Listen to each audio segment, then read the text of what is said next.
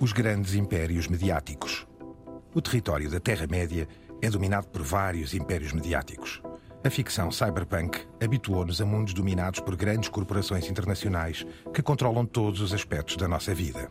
Ainda não chegámos a esse cenário distópico, mas não há dúvida que as grandes empresas tecnológicas e de mídia cada vez mais se assemelham aos grandes impérios do passado, com tentáculos que se estendem a quase todas as áreas. Passaram pouco mais de 20 anos desde que a Time Warner e a AOL se fundiram. E desde então, os grandes grupos não param de crescer e de forjar alianças. Hoje, vamos percorrer as avenidas movimentadas por onde circulam os conteúdos que consumimos, ou as infraestruturas de que dependemos e os magnatas que, para o bem e para o mal, combatem ferozmente para dominar o mundo. Uma guerra aberta por mais hectares deste precioso mapa da Terra-média. The medium is not something neutral. It, it, does something to people. It takes hold of them, it roughs them up, it massages them, it bumps them around.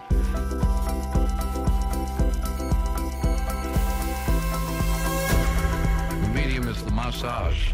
Caros peregrinos, Álvaro Costa, El Guru Radiofónico, Francisco Merino, professor de mídia, eu, Gonçalo Madail, da RTP. Aqui estamos, mais uma reunião simbólica da Terra-média, neste caso para algo que já tratámos ao de leve e já passou por outros programas de forma mais personalizada, num programa que dedicámos aos grandes magnatas do mundo dos mídia, mas neste caso mais aos impérios do que às pessoas propriamente ditas. Convém falar num momento, Álvaro e Francisco, em que a guerra é aberta, os territórios também são novos, porque havia e sempre houve a grande dominação ao grande domínio anglo-saxónico, mas há muitos mais impérios por essas margens extra-ocidentais do nosso planeta. E os movimentos são muitos. Mais do que tudo, e de pedir o vosso comentário, creio que é quase consagrador trazermos ao programa e abrirmos o programa com o regresso de uma temporada 4, que será a final dessa majestosa série chamada Succession, que no fundo também acabou por ser aqui um bocadinho o leitmotiv para celebrarmos o tema dos grandes impérios. Portanto, antes de abrir as hostilidades, eis o trailer desse gigante televisivo chamado Succession, temporada 4, a estrear aqui mesmo, em cima do momento, em março de 2023, na HBO Max. I love you, but you are not serious people. I have it on good authority. There is a kill list. Ken, is your head on straight? We've been schooled by a barbarian that goes by the name Logan Roy. I mean, he's out of control.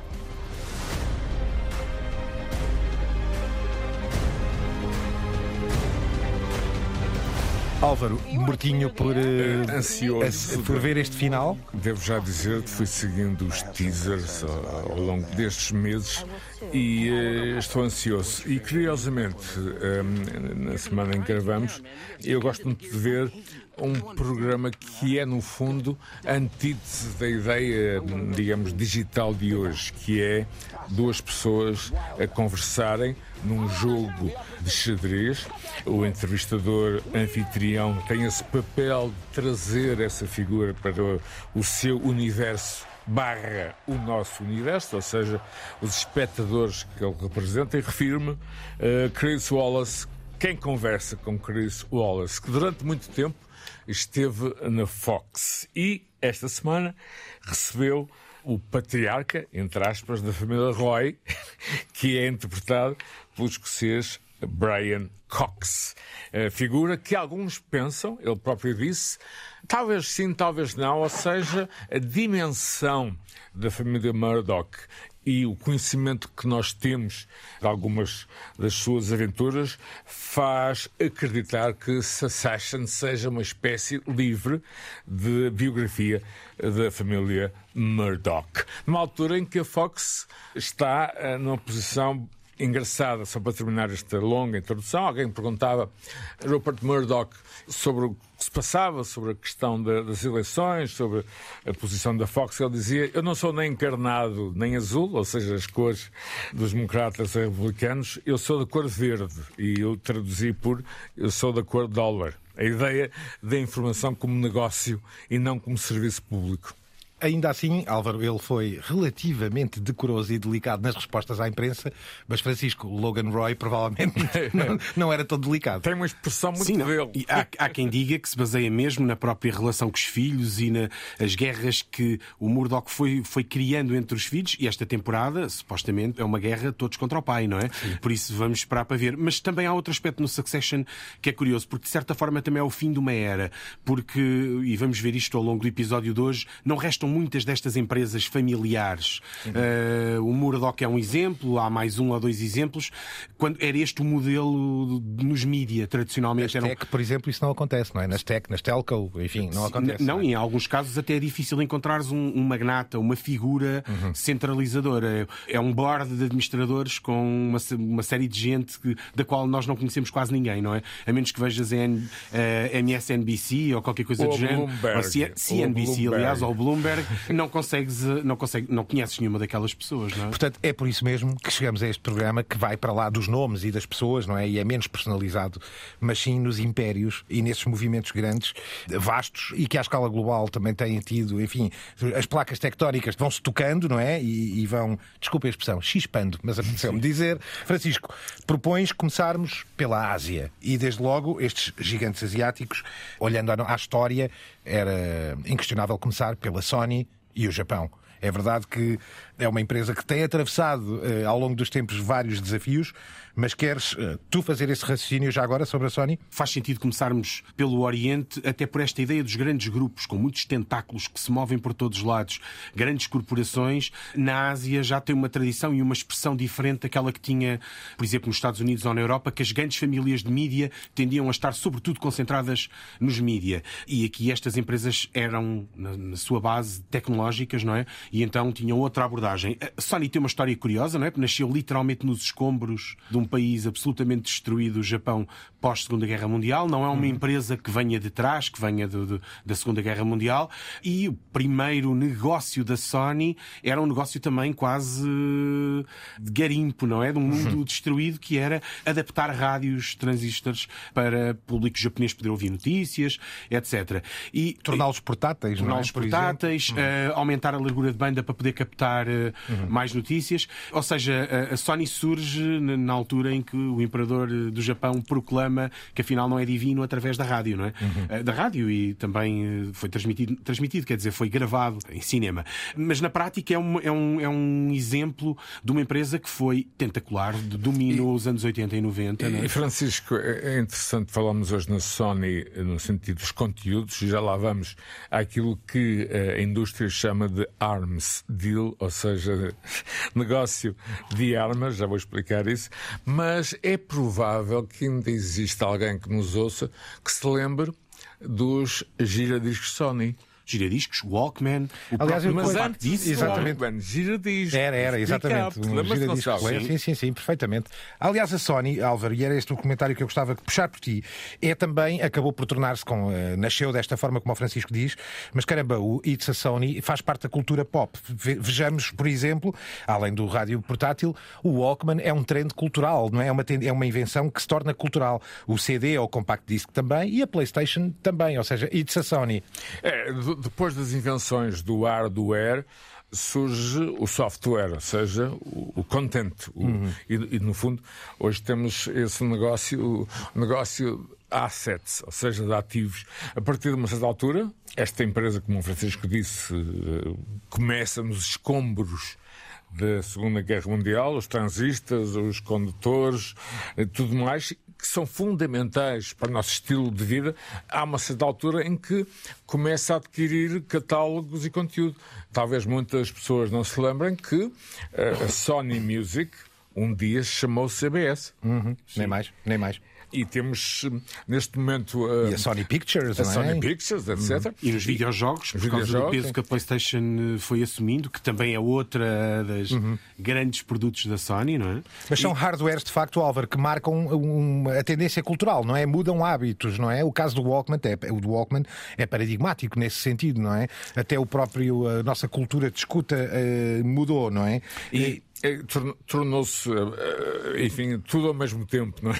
Exato. Eu queria, enfim, falar do tal ARMS Deal, que é o nome que, por exemplo, o Financial Times e outras publicações dão à estratégia da Sony nesta altura, que é a Sony não tem um canal de streaming. O que faz é vender conteúdo. Uhum. Isso é que é o ARMS Deal. Uhum. Ou seja, a Sony preferiu que as suas áreas produtivas, de cinema, televisão, documentários, séries, etc., são negociadas caso a caso. Não deixa de ser curioso porque, de facto, tem na sua história uma empresa de hardware, não é? Primeiro Exatamente. Mas decide não entrar por aí no streaming, por exemplo, embora não, não deixe de ser um gigante em plataformas como, por exemplo, no, no gaming e nas consolas. Ora, Francisco, dizias tu, a nave-mãe no campo dos mídia hoje em dia é precisamente a Sony Interactive Entertainment, não é? Que vai, aliás, lançar agora uma PS5, a PlayStation 5 em, em, em breve. Um e novo modelo, sim. Sabemos que está no campo das Smart TVs também. Mas tu trazes aqui uma sugestão de um som. Queres uh, uh, Sim, explicar? é basicamente voltando a estas origens humildes, uhum. até para sublinhar aqui uma coisa que é a Sony foi muito, muito, muito afetada pela crise do, dos tigres asiáticos e de certa forma nunca recuperou. Se calhar seria um gigante maior do que alguns daqueles de que iremos falar aqui se tivesse recuperado.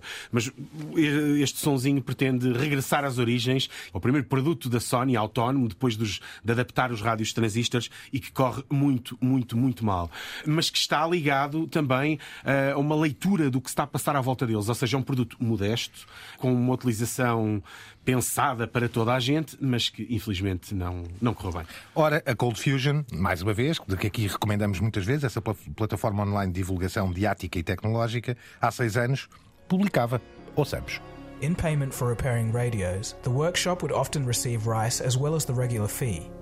Before long, they had too much. What were they going to do with all of this rice sitting around? What they decided to do was manufacture an electric rice cooker, of course.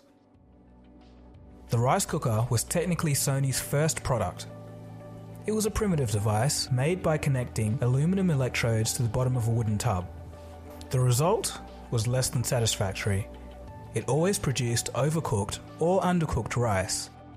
Sony's very first product was deemed a failure. E do Japão e deste gigante histórico que é a Sony, passamos para outro gigante que se confunde com um Estado, não é? A Samsung, na Coreia do Sul. O Estado é a Samsung, a Coreia do Sul é a Samsung, a Samsung é a Coreia do Sul. Sim, aliás, com muitos problemas nos mídias sempre frequentes por causa da relação muito próxima com o poder. Aliás, a antiga Primeira-Ministra, a Park Geun-hye, foi alvo do impeachment, impugnada, e o caso envolve também muito, está muito diretamente relacionado com a própria Samsung, e há uma série de problemas. É uma empresa mais recente, muito mais recente, é uma empresa dos anos 60, que, curiosamente, e na senda do que falámos anteriormente, da Sony, assentou em muita tecnologia japonesa para se inicialmente, inicialmente é? sim, uhum. numa fase inicial e hoje obviamente a Samsung é, é talvez o grande concorrente uhum. e a uhum. Coreia será o grande concorrente naquele espaço geográfico do, do, do Japão. É? Aliás, Francisco, nessa altura eu, eu recordo-me, enfim, a Samsung era considerada assim um, uma espécie de produto secundário. Uma espécie de marca branca, quase, era, não, é? é? Exato. É. Enfim, uma memória é. já com alguns anos, mas a evolução da Samsung em particular, e todos sabem isso, eh, nas eh, smartphones, Smart TV e mesmo a própria indústria coreana, por exemplo, os automóveis, que também eram considerados, enfim, tecnologicamente inferiores, tudo isso depois tem um resultado que é a criação de uma cultura popular. Ou seja, uma vez mais, o hardware transforma o software. Hoje ouvimos K-pop, mais de outras pontos do mundo do que no nosso país, ainda não bateu, passa a expressão. Vemos séries coreanas, já tivemos Oscars para filmes coreanos e temos uma, uma cultura produtiva uh, extremamente agressiva, mas lá está. Uh, a Coreia é não é um país grande, é uma ilha, como sabemos. Enfim, está dividido ao meio por uma guerra que oficialmente ainda não terminou.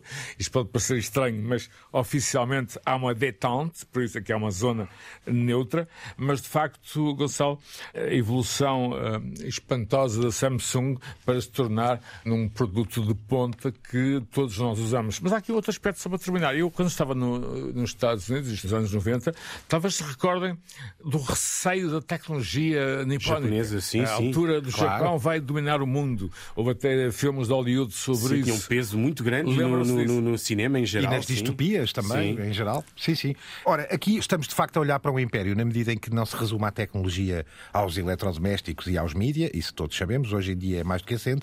A Samsung nasce de facto no seio de um país que renasce das cinzas, extremamente pobre no, no fim da Segunda Guerra Mundial, de uma forma quase improvável, e de facto a família Lee, é? que é a família detentora, confunde-se ela própria com o Estado. A cultura juvenil de emprego é o, digamos que quase que a escala ou o calibre social é consegues ou não trabalhar na Samsung, porque inclusive se trabalhares na Hyundai eh, já não é a mesma coisa, Aí ou na Daewoo, outro, outro já brand são, automóvel. Há, já são uma segundas. hierarquia em que a Exatamente. Samsung é o primeiro e o recrutamento começa logo na- na- na- nos níveis mais recuados do ensino e há uma espécie de um concurso ou de, ou de uma Sim, sim, competição. anual, um- uma coisa absolutamente eh, massiva. Transforma-se eh, numa espécie de infraestrutura do, do próprio país. do regime. eh, Sim, sim. Tem, por Mas exemplo, já- a seguradora, a seguradora do país por excelência é a seguradora Samsung. Samsung portanto, Ferryboats, o equivalente à exatamente. Disneylandia, podemos viver na Samsung. São- na. Samsung Land. Mas há, Ora- há aqui outro aspecto que eu acho muito interessante. Na, na década de 70 até 80, a maioria dos produtos tecnológicos desta área eram de onde? Alemanha, Sim, Holanda sim, sim, sim.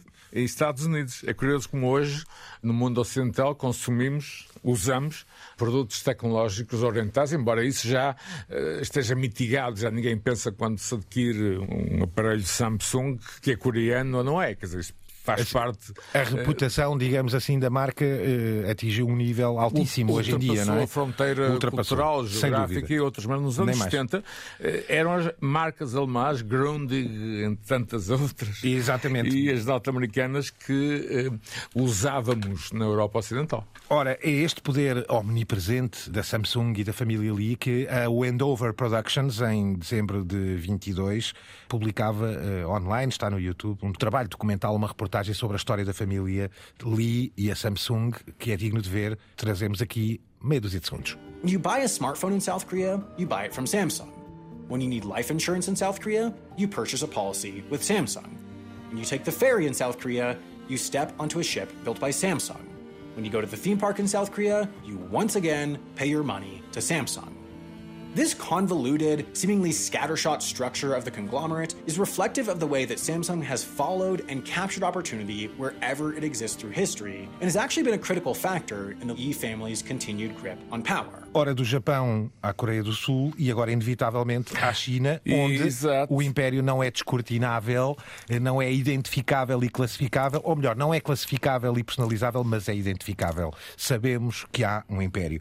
E aqui, eh, um dos melhores exemplos, sabemos que há vários, porque aqui sim, estas grandes corporações são o Estado e o Estado são as grandes corporações. Eles adorariam ouvir-me dizer isto desta maneira, mas vamos diretos a algo que se tornou um império vastíssimo, uma espécie também de Estado-nação que- global a partir da China, chamado TikTok. Francisco, está quente o tema com o TikTok e já não é só nos Estados Unidos, também já está na Europa e provavelmente não ficará por aqui cortando o TikTok dos smartphones apenas dos funcionários da Comissão Europeia e da União Europeia. Eu não sei se poderá ir muito além disso, sem causar um Diria- sério. Até porque hoje em dia a implantação do TikTok é de tal forma Uhum. esmagadora em determinados grupos demográficos que eu acho que seria um problema. Eu diria, se calhar, nos, por exemplo, nós próprios que trabalhamos, ou eu, por Ah, exemplo, sim. trabalho com o Estado e o setor público, se não chegará a Portugal, se o próximo Ah, passo sim, certamente, não pode sim. ser esse. É isso que eu queria Eh, dizer. o- agora- Nunca o do consumo regular, porque Será difícil, ultrapassa o parece-me a mim, sim. Neste momento é um grande player. Aliás, se não houvesse toda esta simbiose bizarra entre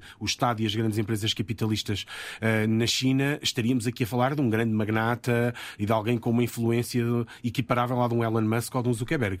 Aqui neste caso é que o único magnata chinês do género seria o Jack Ma da Alibaba. E onde é que ele está? Exatamente, mas ou afrontar Eh, acabou por desaparecer um pouco porque há toda uma lógica eh, de, de Estado, não é? Eh, E essa lógica de Estado necessariamente é que também causa estes problemas, ou seja, há um- há uma reação simbólica, diria simbólica, tanto do governo americano primeiro e agora da União Europeia, no sentido de que se aquilo é uma ferramenta de um Estado, então Mas- não pode eh, circular nos telemóveis dos funcionários, não é? Mas sabem uma coisa, alguma, não, não irei classificar de paranoia, não é o termo, mas algumas das preocupações, eh, neste caso concreto, com segurança, com os dados, com, enfim, os interesses nacionais. Algumas das expressões e algum receio faz-me lembrar exatamente o que se passou com os produtos nipónicos nos anos 70 e 80. Nem mais. Aliás, é igualzinho. Uh, nem mais. É? Deixa-me trazer um som uh, à baila e, e, fecharemos já o tema TikTok, mas uh, a Deutsche Welle, que todos aqui consomem bem, com preferência em março, portanto já de, aqui deste ano 2023, falava precisamente nisso, uma notícia em que o TikTok passava a ter restrições na Europa, neste caso nos funcionários da União Europeia, à imagem do que aconteceu nos Estados Unidos. O problema de não se saber para onde vão e com quem ficam uhum. os dados que, tu, que, toda a gente utiliza. Claro que não poderá chegar ao consumo regular, porque se passa o bilhão neste momento de utilizadores, seria quase uma espécie de choque cultural. Um, provavelmente toda a gente iria comprar VPNs para poder, para poder aceder, aceder ao TikTok de uma outra forma. Ora, É esta a notícia que a Deutsche Welle News aqui deixa em março de 23. In the US, TikTok has already been banned from federal government devices and now the commission here in Europe followed suit and I think what's really important here is the symbolic value of this decision. I mean, you have one of the key European institutions telling its staffers, no, we do not consider it safe for you at this point in time to have TikTok on your phone. À imagem disto, e porque também queria passar com o raciocínio, não perder o raciocínio que o Álvaro fez, soa aqui um bocadinho repetitivo. Já ouvimos esta história de aplicações que utilizamos e das quais não sabemos o que fazem aos dados. Muitas delas, curiosamente, americanas, não é? Também. Portanto, o Álvaro, estava, penso eu, aqui a dar assim, enfim, um isco para algo que pode ser um bocadinho a guerra. Uma guerra também que neste momento está acesa entre os Estados Unidos e a China, não só com o conflito da Ucrânia pelo meio, mas lá está este problema de tráfico de informação informação de um lado para o outro, dados de um lado para o outro. Desconhecemos, como desconhecíamos os nipónicos no mundo ocidental à altura, e suponho que essa seja a tua analogia é, para, é entrarmos, é, para entrarmos é, agora nos Estados Unidos, Álvaro. É a realidade geoestratégica que vivemos nesta altura e o alinhamento superpotências e a notícia quase certa que a China será a maior potência económica e, consequentemente, político-militar dentro, no mínimo, 10, 20 anos, no máximo.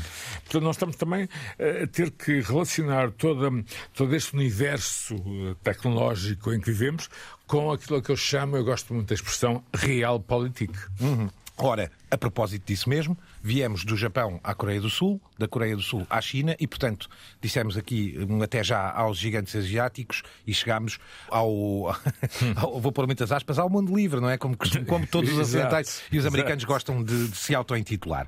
São muitos impérios da Big Tech, Francisco, não são só. Tu mencionas aqui alguns que eu te peço apenas que passemos ao de leve só para ficarem mencionados, porque temos tanta coisa ainda para Sim. mostrar uh, neste programa, mas que traz aqui alguns exemplos de impérios no lado tech e depois chegaremos, enfim, a outros exemplos mais concretos. Eu, há uma coisa à partida a dizer é que ninguém joga melhor jogo, este jogo dos grandes impérios, dos grandes conglomerados mediáticos como os americanos, o que talvez seja um motivo para o TikTok estar a ser atacado. Portanto, o TikTok como o Spotify serão espinhas encravadas que de, algo, de uma forma ou outra contrariam esta hegemonia americana. E não vale a pena perder muito tempo, porque já falámos imenso deles, uh, o peso gigantesco da Alphabet, da Google, uh, no YouTube, na música, etc ou da Microsoft na, na, área dos jogos e inclusive das consolas com a Xbox, na área da música, ou da Amazon, quem já dedicámos muito tempo aqui, ou a própria Apple. E se calhar provavelmente serão os grandes impérios, ou pelo menos quem está a desenhar esta filosofia dos grandes conglomerados. Aliás, arrisco-me até a dizer que todos os que falaremos de seguida foram forçados, de certa forma, como reação ao predomínio destas, destas grandes empresas marcas. de Big Tech. Sim. Ora, uma delas, e agradeço-te a introdução rápida, é precisamente a Warner Bros., que aqui e vamos já ouvir na IGN, num programa de Fix da IGN, que recomendamos, muito interessante, esta plataforma online que em maio de 21 anunciava a fusão da Warner Media com a Discovery Plus, fazendo aqui a Warner Brothers Discovery. Ouçamos. AT&T is spinning off Warner Media for $43 billion and merging it with Discovery to create a new company that houses many popular media companies that you probably watch a lot of. The goal here is to create one massive multimedia company to rule them all that can compete with the top dogs in the industry like Netflix and Disney. Cá está Álvaro, um dos maiores grupos de mídia do mundo, funde-se com outro dos grandes grupos do mundo e está criado um verdadeiro, um autêntico, não vou dizer Titanic, para já é um A380, mas por reação também a esta escola de impérios que o Francisco falava, correto? É um facto, e eu recordo que já se chamou Time Warner. É? Exato, que aliás eles são os históricos das fusões, não é? Exato. Alegámos isso na introdução deste programa. Portanto, eh, digamos que o termo Warner que a mim é muito grato porque eu visitei muitas vezes estúdios clássicos de Burbank pertinho, digamos, do que se chama Los Angeles, e eu tenho uma simpatia enorme pela Warner, porque tinha amigos lá, andei por lá à vontade, e sempre tive uma, enfim, até por causa dos Looney Tunes, não é? Isso claro. era muito importante. Mas o que estamos a ver aqui, com a entrada da Discovery Plus Warner, que é também, digamos, a empresa-mãe uh, da CNN. Nem mais, e Nós já agora podes a... elencar HBO, Discovery e também a DC é, Comics. É, é, vê lá, Gonçalo, e vê lá, Francisco, onde já estamos. Cada vez é mais difícil encontrar a ideia de um Citizen Kane, como foi Randolph Hearst, o grande magnata da imprensa. Também outro nome visionário eh, chamado Ted Turner, criou uh, Turner Classics, talvez se recordem. E já lá chegaremos, já que uma menção tua trazes aqui um sonho muito engraçado. Muito engraçado. E, e, a própria CNN. Ou seja, o que estamos a sentir hoje em dia é que é cada vez mais complicado saber a que grupo pertence o canal A, B ou C. Uhum. Estamos a ver uma ideia de fusão e também confusão, mas uh, eu fico por fusão, que vai aumentar de velocidade nos próximos anos. Há muitos projetos, em particular de streaming, que ainda estão no chamado vermelho e começam a preocupar Ora, os seus acionistas e a fusão vai ser, uh, digamos, a tendência dos, dos próximos anos. E, portanto, destes quatro exemplos iniciais que o Francisco falou, a Alphabet, a Microsoft, a Amazon e a Apple, entramos aqui na Warner Brothers Discovery, que lá tem a CNN, a HBO e a DC Comics. Entramos num outro Francisco gigante, gigante, gigante chamado Disney, que também já lá leva, desculpa a expressão, dentro na sacola a Marvel, a Lucasfilms, a 20th Century, a Star Plus, ESPN, uhum. National Geographic. E ficamos por aqui. Isto parece um shopping. e a ideia parece ser essa, é ter um menu de restaurante completo. Cada uma Exatamente. delas, para um nenhuma target, destas empresas... Para um segmento. Para um target, para um segmento e cada uma delas tem quase um prato especializado, não é? Há pouco Exatamente. falávamos, a DC. Se a Warner tem a DC, a Disney tem, tem a Marvel. A Marvel quase um correspondente, não é? Se um tem a HBO, o outro tem a National Geographic, por Exato. exemplo. Aqui é? a vantagem, obviamente, é que, ao contrário de todas as outras, a Disney já entrou neste jogo com os bolsos muito cheios. Nem mais. Então era uma questão de chegar ao mercado, como tu dizias, e ir adquirindo. Quando esta lógica imperial se começou a, a fazer sentir, a Disney provavelmente até demorou um pouquinho a entrar nela, mas quando entrou, comprou o que quis, comprou o que estava à venda, não é? Aliás, a entrada de, e vamos ouvir de Bob Iger, que eu já conhecia de outros tempos, até cheguei a conhecer pessoalmente, enfim, numa circunstância uh, banal de eh, profissional, no tempo em que eu estava do outro lado, a entrada de Bob Iger tem muito a ver com a visão do grupo, porque quando ouvimos falar em Disney, pensamos em Walt Disney. Nada mais errado. O conteúdo da Disney Plus é, e em muitos aspectos, eu diria para maiores de 18 anos, e muito agressivo. E com muitos franchisings milionários, não é? Dos, dos, Star Wars e afins. Uh, ora... Ryan Murphy, por exemplo, Nem mais. American Horror Stories e outros e conteúdos outros que não são propriamente conteúdos conteúdos infantis. Nem mais. Ora, o, precisamente Bob Iger, o CEO que o Álvaro já conheceu pessoalmente, CEO da Disney, dizia aqui ao Yahoo Finance em março deste ano, de 23, Exato. portanto mais atual impossível, que o futuro do grupo tem que combinar, obviamente, um equilíbrio perfeito entre duas coisas muito óbvias para estes senhores: subscrições e publicidade. Ouçamos. Down the road, at some point, I think it's inevitable because of what's happening in media in the world and technology, it will become a direct to consumer business. And when you give, when you combine the strength of live sports and the brand and the value of advertising, so that you can create a business that's not just subscriber um, dependent, but dependent on advertising and subscriber revenue, I think there's a reason to be bullish. Da Warner e da Disney passamos, Francisco, à Comcast e à Paramount Global. São mais dois mega, mega portentados empresariais dos mídia, não é? Queres falar um bocadinho de um e de outro, assim como Sim, a descrição? A, a, Comcast pertence também a uma família, é de, ainda preserva essa, essa ideia do núcleo familiar família a gerir a empresa. Roberts. No caso da família Roberts. O ramo de negócio original era o cabo, ou seja, era uma espécie de um fornecedor Eu... de, de cabos cabo que foi aproveitando esta lógica imperial e a vantagem económica que tinha, alargou-se e neste momento detém o Sky Group, o que faz dela automaticamente um dos grandes players de mídia da Europa. Claro. E a NBC e, Universal. a, e a Universal. E é? Universal. E eu era cliente da Comcast na minha casa americana. Porque é também ele próprio um operador cabo, não é? isso. No fundo, o equivalente aqui à nossa Mel, à Sim, nossa, à à nossa, Vodafone. Equivalente, sim. E, e neste caso aproveitou a oportunidade. A Paramount é a herdeira daquele velho estúdio, não é? E como todos estes estúdios, como a Warner Bros. tiveram os seus altos e baixos.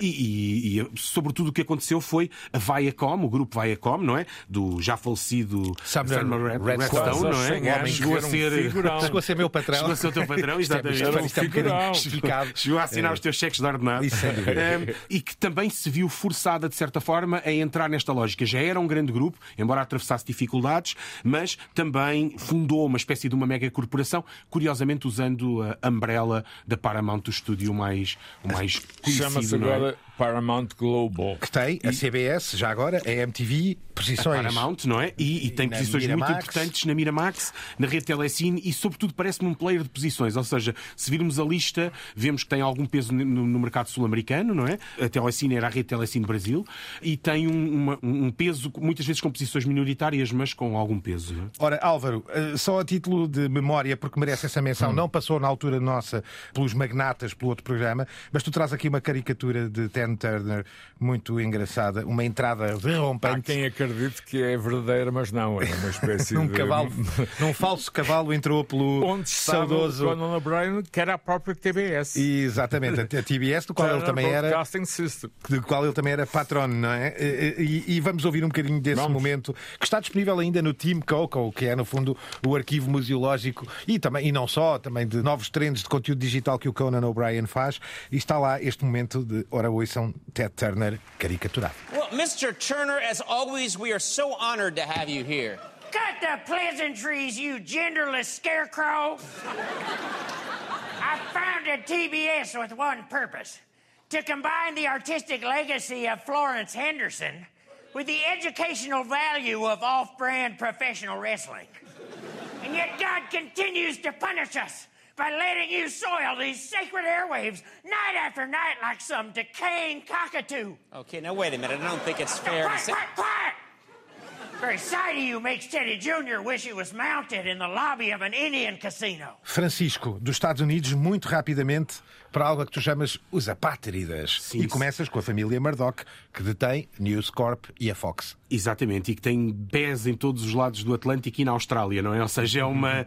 Se tivéssemos que pensar de que país é que eles são, eu diria que eles são do tal país verde de que o Murdoch não falava. Eh, o Não passaporte deles dúvidas. será de outra cor e tudo. Atenção que há uma Greenland, mas não confundir. Sim, não, neste caso É não. do não dessa não serão de certeza, não é? O que temos, nomeadamente, é uma espécie de um grande conglomerado de mídia, muito centrado na- nas notícias. Há quem diga que ele serve de base eh, ao Succession, mas também que já teria servido de base a um vilão de James Bond, na época do Pierce Brosnan. Isto espelha bem, até íamos falar um pouco sobre isso, o impacto que estes grandes grupos têm em termos de definir a agenda e o que é que é notícia e o que é que não é notícia, é precisamente o escândalo que rebentou agora a propósito da Fox, que está a ser processada. E ele não é novo em termos de escândalos. Ele na imprensa, a imprensa britânica e o, o- a News Corp na Inglaterra, vários títulos, jornais históricos que foram arrasados ou chegaram a ser suspensos precisamente por más práticas. Espionagem. Espionagem, sim, coisas que não, não lembram a ninguém. Aqui parece que meteram o pé na argola, não é? E neste caso foram eles os escutados. E há uma empresa que está a processar a Fox pela forma como cobriu as máquinas eh, É Dominion. eh, dando a ideia que estas estariam, seriam passíveis de serem adulteradas ou não tinham qualidade para desempenhar o serviço. E na sequência do processo em tribunal saiu todas as trocas de mensagens eh, entre o Tucker Carlson, que é incrível, pivô, o que é incrível. Laura Ingram, uma série de gente que, os, que compromete toda a gente, E- inclusive o próprio Murdoch. E Francisco, aí perguntamos e onde é que está a privacidade?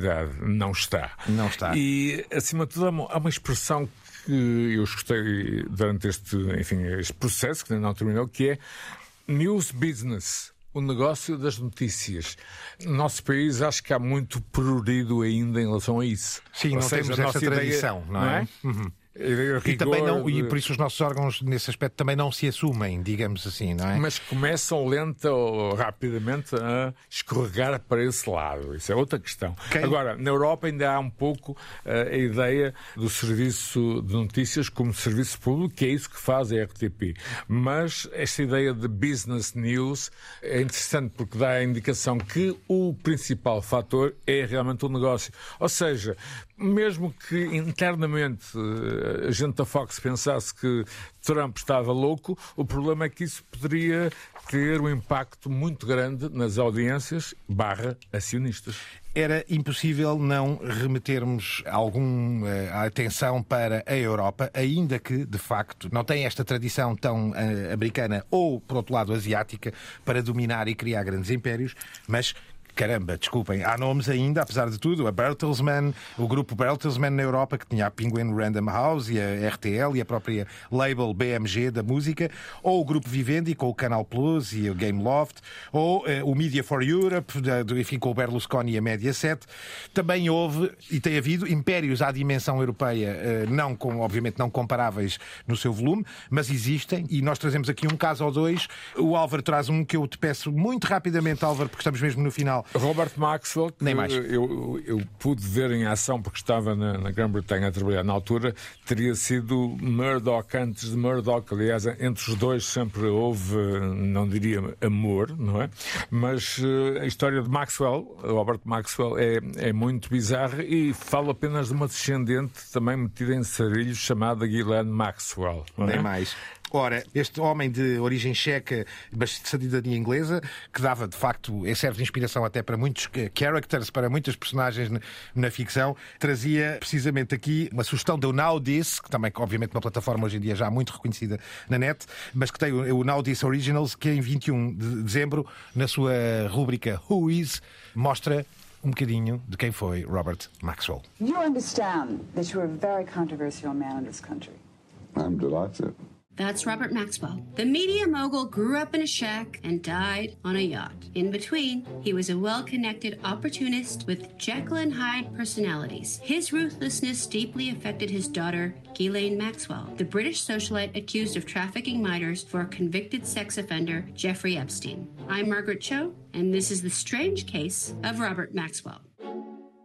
Como última sugestão, Francisco e Álvaro, Silvio Berlusconi. Uh, uh... Não há melhor. A relação entre o poder político e Il Cavalieri. Eu acho que é. E o futebol. Estes três aspectos. E deixa-me dizer uma coisa também em relação a isso, que é o facto de estas grandes empresas que falavas, a Bertelsmann e a Vivendi, por exemplo, são empresas do século XIX, não é? Tirando esta empresa do claro, Berlusconi, claro. a Media for Europe, todas as outras são empresas do século XIX. E, e, outro aspecto é muito difícil nós sequer recolhermos os dados de quem são os maiores players em mídia na Europa. Esta informação, de certa Sim, forma, é difícil o, pesquisar, os é? norte-americanos é? têm um peso muito grande no mídia mundial, inclusive na Europa, e não é muito fácil. Neste sentido, tanto o Max Maxwell, de quem falavas, que é um, um arrivista, é um... acusado muitas vezes de ser espião uh, do MI6 e etc. O Berlusconi também é uma espécie de um outsider, uma espécie de um bandido que aqui aparece, porque estas duas corporações de cima, tanto a Bertelsmann como a Vivendi, de que falávamos, são empresas com raízes que recuam a. Eu julgo que é são. Quase um pós-revolução industrial. Sim, 1860 enfim, são empresas que, que, as suas origens estão no ramo editorial. Uhum, uh, ainda, sim, sim, sim. E ainda hoje é a área, uh, não será a principal área de negócios, mas não andará muito Aliás, longe. Víamos aqui no caso do, do, do, do, do Robert Maxwell, o Maxwell Communications Corporation trazia o Mirror Group, a Pergamon Press, Exatamente. a Macmillan Publishers, portanto, muito ligado à imprensa, não é? Murdoch assim, também começa aí. Exato. Também, também. Sim, mas não, eh, eh, atenção, tanto a Bertelsmann como a, como a Vivendi, estamos a falar de livros mesmo, ou seja, sim, sim, sim, sim, claro. o chamado mercado livreiro, claro. não é? O indústria livreiro. Ora, era impossível não ouvirmos um bocadinho do Il Cavalieri, que numa, numa a, a plataforma muito... Cavalieri. Enfim, é uma entrevista de arquivo que recomendamos que está no Crescita Milionária, uma plataforma italiana, eh, que em março de 23 divulgava esta entrevista antiga de Berlusconi, que recomendamos muito, vale mesmo a pena ouvir, porque explica, no fundo, pelo próprio a origem da sua ideia mediática, que tinha a ver especialmente com comunidades locais e com uma zona de Milão, que era a Milano 2, a Milano 2 onde ele previa que era possível ter televisão por cabo regional, que uhum. fosse envolvida na comunidade, e como daí partiu para o Império. Ouçamos alguns segundos. Allora pensai di dotare la città di una televisione via cavo per consentire alle mamme di seguire i loro bambini nel campo gioco, di seguirli nello sporting, nella palestra o nella piscina o di poter seguire la messa e la predica che lì si celebrava nella chiesa del quartiere da casa. Quindi l'avvio fu semplicemente della televisione come servizio in più nella città modello di Milano 2 ai residenti. E bom, eh, Francisco Álvaro, começámos na Ásia, perdemos de facto algum tempo na Ásia porque assim tinha que ser e merece, porque é um ponta de lança para o futuro. Os americanos também, pelas razões que nós sabemos. Uma pequena e curta viagem pela Europa já assim um bocadinho apertada, dado o nosso aqui tempo. prometido que um dia teremos que fazer uma espécie Valerá de uma radiografia da... Sem dúvida, da Europa e dos Estados Mídia europeus, sem dúvida. O Francisco, tu dizias aqui só por fim que ainda há, enfim, um proto-império africano que é o grupo Naspers, não é? É Sul-africano. a única que figura nas listas das maiores 20 empresas do Ora, do mundo. está, e, é a única portanto, africana. Vale a pena, se calhar, um dia, como já fizemos o episódio das margens ao poder com a ficção, os novas geografias do mundo, poderá valer a pena também, Álvaro, falar sobre estes novos impérios a brotar fora do espaço e não, americano. não esqueçamos uh, Nollywood, Nigéria, não é? Nem mais. Outro exemplo Outro bom, exemplo muito, Índia, muito não é? forte da Índia. Então, eh, aliás, viram nos Oscars uh, algum resultado. E, curiosamente, o streaming veio dar mais autoconfiança aos produtores europeus e às suas línguas, em particular os alemães, que nos últimos tempos têm aparecido em grande destaque. Por essas e por outras razões, valerá a pena fazermos um Margens ao Poder, um episódio dedicado aos novos e crescentes impérios empresariais, fora deste mapa óbvio, ou destes territórios E, embora, óbvios. e tendo sempre em conta que há uma hegemonia dos norte-americanos que é disputada Fora dos por Estados Unidos, muito claro. poucos impérios fora, Nem mais. eh, fora dos Estados Unidos. Este programa teve a produção da sempre incrível Cristina Condinho, os cuidados sonoros e também a sonoplastia do nosso. Eu já lhe no outro dia lhe chamei feiticeiro sonoplástico e gostava de manter Gosto. essa expressão, o Guilherme Marques. Estamos nas plataformas todas onde é possível estar como podcast, também, obviamente, no site oficial da Antena 1. Vão, pesquisem, eh, leiam, temos os textos, temos os links e as referências de tudo o que aqui eh, mostramos. Até breve. The medium is not something neutral. It, it does something to people. It takes hold of them, it roughs them up, it massages them, it bumps them around.